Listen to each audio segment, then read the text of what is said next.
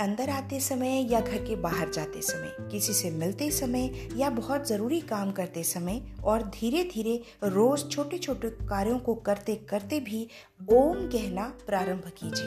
कहिए, ओम। जैसे ही आपने घर से बाहर कदम रखा, आप कहेंगे, ओम। घर में एंटर हुए, आप बोलेंगे, ओम। आप अपने घर के सदस्यों के साथ भी इसे शेयर करें, क्योंकि इससे आपके घर का वातावरण बहुत शक्तिशाली बनेगा। इसके अलावा, इस एक शब्द से आपके शरीर के चारों ओर दौड़ने वाला एक और या जो शक्ति चारों ओर रहती है, वो बहुत ज़्यादा पावरफुल बनेगी और आपकी रक्षा होगी। देखिए, इस कलयुग में जीने के लिए कुछ भी बहुत पर्याप्त हो ऐसा नहीं है। क्यों? क्योंकि यहाँ सब कुछ अनप्रिडिक्टेबल है। जैसा जैसा कि हम देखते हैं वर्ल्ड वाइड दृश्य रोज बदल रहे हैं। कई चीज़ें आज देखने मिलती हैं, कई कल। हमारा मन घबराता है, क्योंकि हम आम जन हैं और ये लाजमी है नेचुरल है।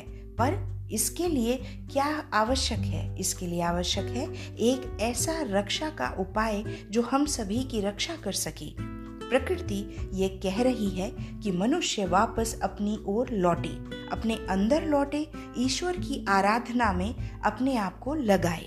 इसलिए यदि हमारी कोई रक्षा कर सकता है तो वो केवल ईश्वर कर सकते हैं। देखिए, आज की दुनिया में बहुत ज़्यादा स्मार्ट होना काफ़ी नहीं, बहुत सक्सेसफुल होना कोई गारंटी नहीं। या ये ज़रूरी नहीं कि आपके पास बहुत पैसा हो, क्योंकि ये तीनों चीज़ें हमारे आप को ज़िंदा रखेंगी, इसकी कोई भी गारंटी नहीं दे सकता। कौन दे सकता है? वो है ईश्वर। अच्छा एक एग्ज़ाम्पल से लेते हैं। बहुत सालों पहले 1912 की शायद बात है टाइटेनिक बनाया गया। इसलिए बनाया गया ताकि वो ना डूबे। उसको डूबने में कम से कम कितने ही दिन लगने चाहिए थे, पर वो कितने मिनटों के हिसाब से डूब गया। यानी जो होता है, हम कितनी भी सावधानी रख लें, यदि होना है तो होगा। उससे पहले, यानी कुछ भी खराब होने से पहले, कम से कम ईश्वर का ज़्यादा से ज़्यादा ध्यान कर लें, जिससे हमारी रक्षा हो। हमारे शरीर के चारों ओर एक रक्षा का कवच बने, हमारे परिवार के चारों ओर ऐसा ही हो, और हम इस दुनिया में कुछ दिन और रह सके। अगर आपको कोई भी बचा पाए, किसी भी तरह की कोई भी चिंता हो, किसी भी तरह का कोई भी आपको डर लगता हो और आपको लगता हो कि अरे, ऐसे दृश्यों को देख के अब हमारा क्या होगा तो ईश्वर के नाम को सहारा बनाइए, अभी से लेना शुरू कीजिए। काउंट कीजिए, एक दिन में आप कितने ईश्वर का नाम लेते हैं। आप कुछ ही दिनों में देखेंगे कि आपके घर में बहुत सी पॉजिटिव एनर्जी एंटर हुई है और आपकी बॉडी बहुत बहुत शक्तिशाली हो गई है। ईश्वर के अलावा कुछ भी नहीं है इस दुनिया में, जैसा गुरुजन कहते हैं।